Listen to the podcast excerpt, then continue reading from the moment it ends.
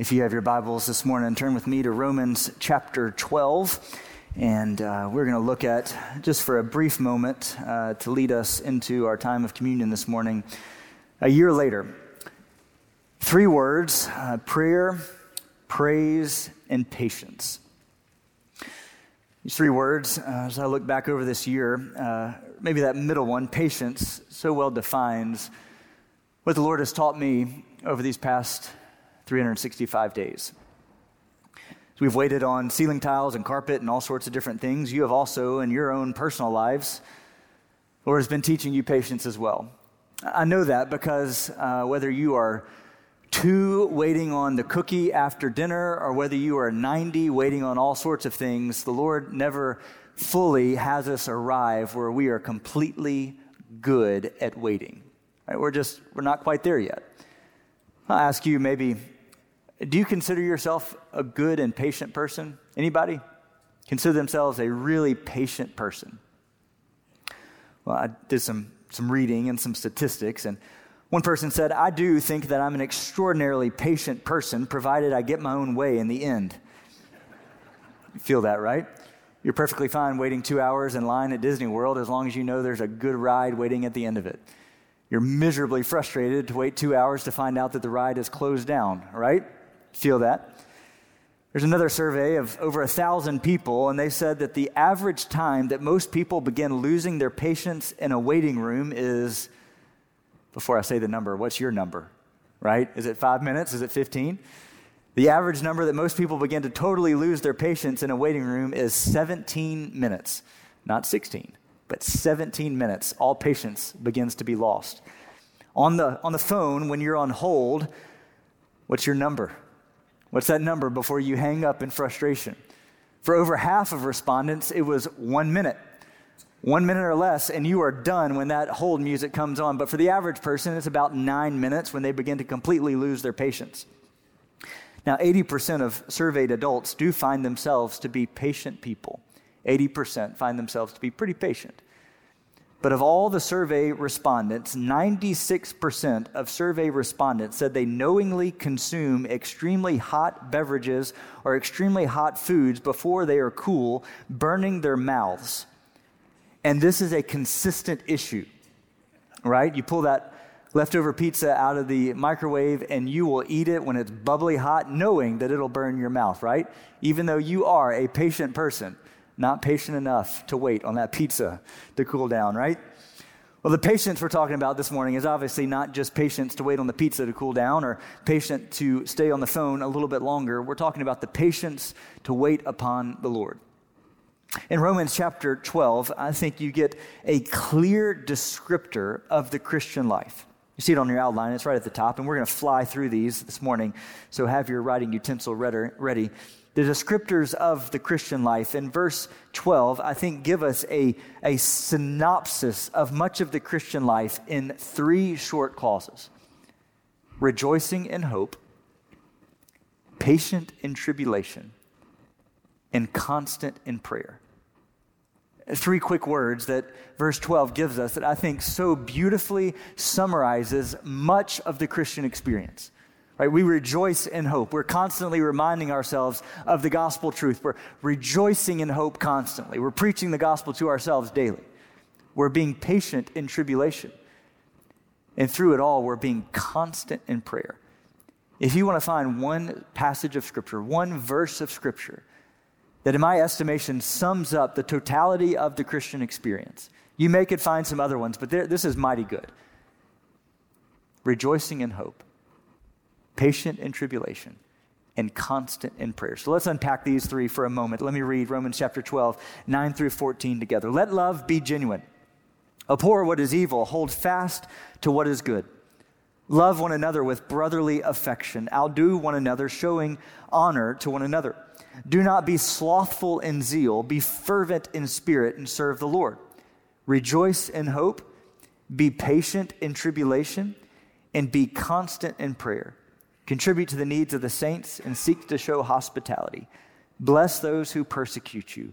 Bless and do not curse them. Let's pray together. Lord, would you open our hearts to receive whatever it is that you would have for us this morning? Let your word illuminate our hearts. We recognize that your word is sharper than any two edged sword, it is living and active. And so this morning, would it pierce our hearts? Would it cut away any fleshy or any numbness to the reality of the authority of your word? Would ultimately lead us to communion this morning. We would take the elements together and look to your grace and the hope that you give. In Jesus' name we pray. Amen. So, number one, you see, these are going to be the three P's of the Christian life. The first one is praise, that we would rejoice in hope. We would rejoice in hope. The first thing that you see in verse 12 is to rejoice in hope. To totality, the sum total of how we get to being patient in tribulation and being constant in prayer is that we rejoice in our hope. That we rejoice in hope. This is something that we do. We come together and we rejoice. We sing and we celebrate the Lord's goodness in our life. We rejoice in the hope that He has given us. So, number one, we praise the Lord. Let me also give you under that, you see a, another little blank, A, that we need to also delight into the right hope. 1 Peter chapter 1, you see on your outline, 3 through 9, tells us that he has caused us to be born again into a living hope through the resurrection of Jesus Christ from the dead, to an inheritance that is imperishable, undefiled, unfading, kept in heaven for you. In this you rejoice, though now for a little while, if necessary, you have been grieved by various trials, so that the testing genuineness of your faith, more precious than gold that perishes, though it tested by a fire, may be found to result in praise and glory and honor at the revelation of Jesus. We delight in the right hope. And it's there I want to pause just for a bonus moment to remind us that we are praising the Lord and we are rejoicing in the hope that we have found in Him. In this day and time, there's a lot of things that we can turn to for temporary hope or temporary reprieve from the mess that we find ourselves in. We can find a multitude of different things to band aid our problems, but this morning we are delighting in the right hope, in the right, long standing, eternal hope that we find in Jesus. And let me say again that we can find ourselves rejoicing and finding temporary hope, temporary reprieve in a multitude of different things that our culture would offer to us. But this morning we celebrate it and we sing to the God who gives all of our hope. Not just a portion of it, not just a little of our hope. We are trusting in the God who doesn't band aid our problems, but gives us hope that lasts an eternity. You see, and dive into 1 Peter chapter 1, that this imperishable, undefiled, unfading hope that is waiting in heaven for us, in that we rejoice in it. We delight, friends, in the right hope. The hope that Jesus has come to this earth and lived a sinless and perfect life, and He has died on the cross to save us of all of our sins. And though we were a stranger, He has found us and interposed His precious blood. And B, you see, it's a hope that does not disappoint us. Romans 5 5. And hope does not put us to shame. Hope does not disappoint because God's love has been poured out into our hearts through the Holy Spirit who has been given to us. This, this morning, we, we praise the Lord. If we're going to go on to number two, to be patient in tribulation, we first must preach the gospel to ourselves. We must praise the Lord constantly. Maybe you've heard the phrase grin and bear it, right? Have you ever, you ever heard that? Or maybe somebody's just said, hey, hey, you just need to grin and bear it. I think in the Christian life, sometimes we just need to sing and bear it, right? We just need to praise and bear it. At times, as we walk through difficulty, it's not just grin and bear it, just take it in. No, we say, Lord, thank you. And we praise the Lord. And somehow, in some, somehow in God's economy, as we praise the Lord, as we sing his praises, as we rejoice in his goodness, it allows us to be constant in prayer and to be, be steadfast, to rejoice in our tribulation. So maybe as a believer, we don't just grin and bear it, but we praise the Lord as we bear it. So, number two, we take it with patience. We praise, and then we move to number two, we are patient in tribulation. Patient in tribulation. Now, I, I, wish I could just stand here and say, hey guys, just y'all be patient in tribulation. It's not that hard. I don't know what, what the struggle is, right? The Lord calls us to be patient in tribulation, so just do it, right? This is not a Nike moment where we just say, just do it, and all the things become a lot easier, right? Being patient in tribulation is obviously extremely difficult. We share a lot of calamity with believers and unbelievers alike. This world is full of tribulation. For unbelievers and believers alike, we face cancers and sicknesses. We face sorrow and death. We face, na- face natural disasters. All of us in this room face those things with believers and unbelievers alike. As believers, we also face different calamities. We face persecution. We face the enemy's attacks upon us. But we do it with patience. Why? Because you see on your outline A, we are preparing and prepared for the difficulty that is ahead. 1 Peter 4, verse 12, underline and outline and all sorts of things in your Bible because we need to be prepared for this. Get us in 1 Peter chapter 4, verse 12, beloved. Do not be surprised at the fiery trial when it comes upon you to test you, as though something strange were happening to you. I don't know how many times I read that verse, but still at the same time, when something difficult comes our way, when we face calamity or a trial, do I stop and say, What is going on? Lord, why would you, what, Lord, why are you doing this? And here we come back to 1 Peter chapter 4. Beloved, beloved, those that I love, my beloved children, don't be surprised. Don't be surprised at these fiery trials, at these difficulties that come your way to test you? Is there something strange were happening to you? Because we know that this light, momentary affliction is preparing us for eternal weight of glory beyond all compare. So we are preparing and we are prepared for the difficulty and the fiery trials that are ahead for all of us.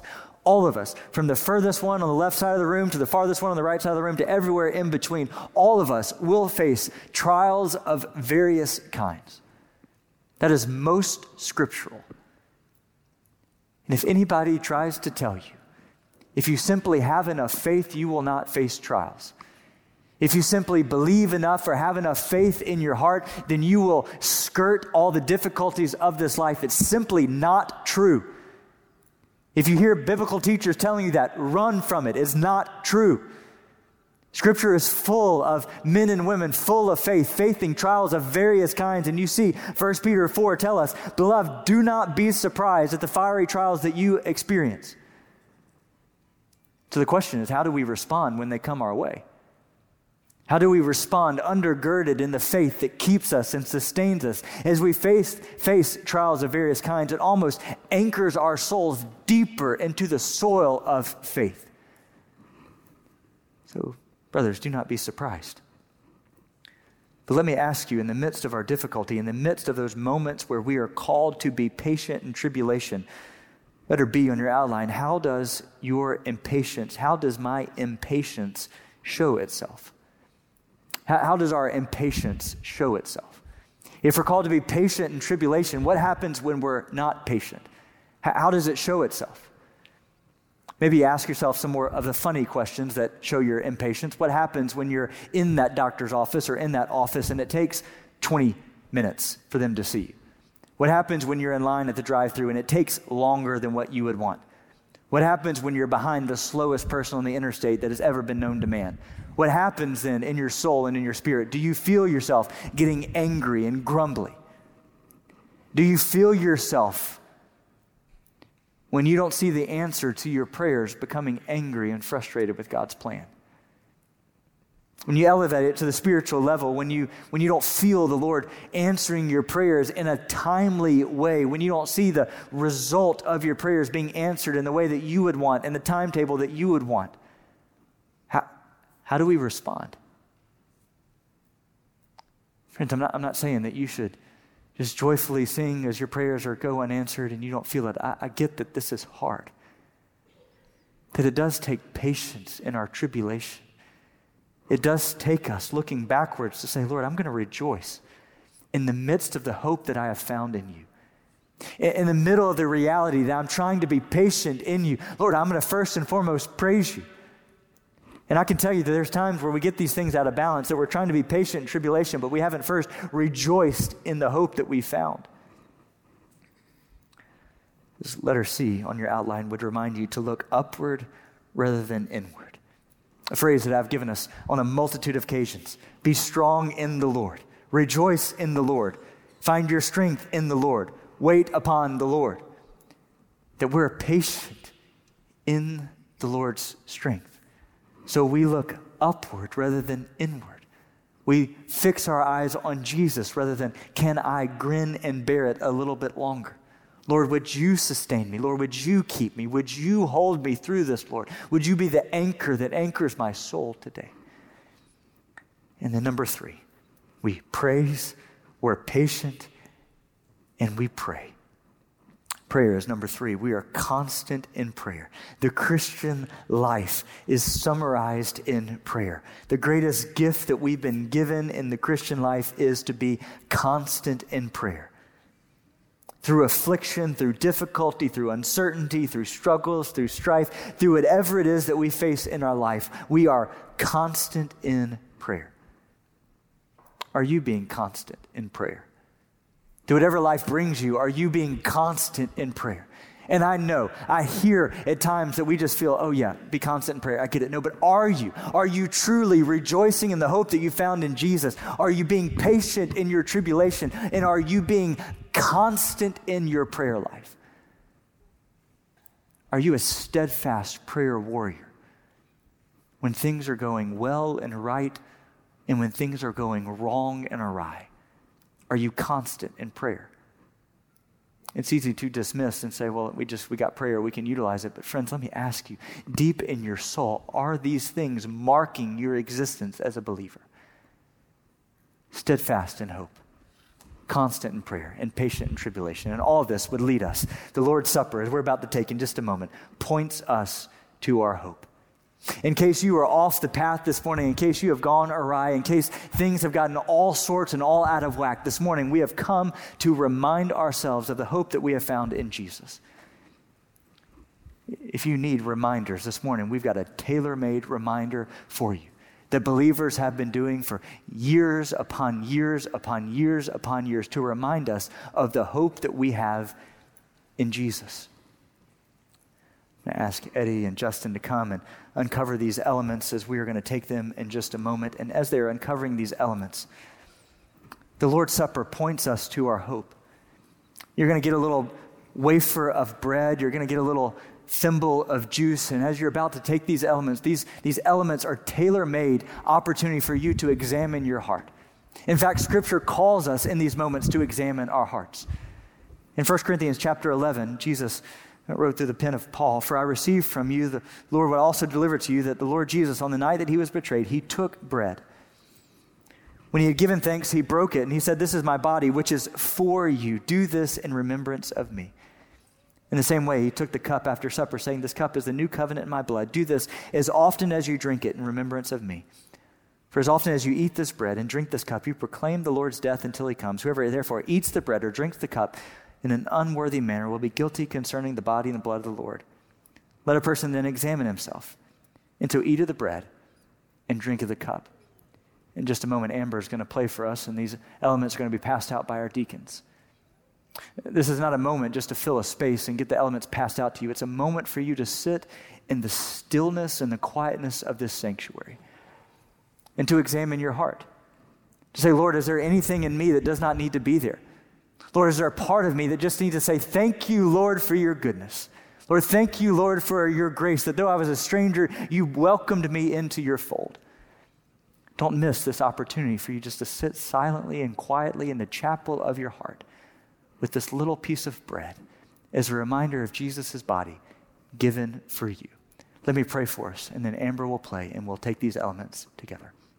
Lord, we thank you for this time. Lord, this time and opportunity for us to, to sit in the quietness and the stillness of this moment, to point our hearts back to the cross. Or as we take these elements, would we examine our hearts? Or would we thank you for your goodness? And it's in Jesus' name that we pray. Amen.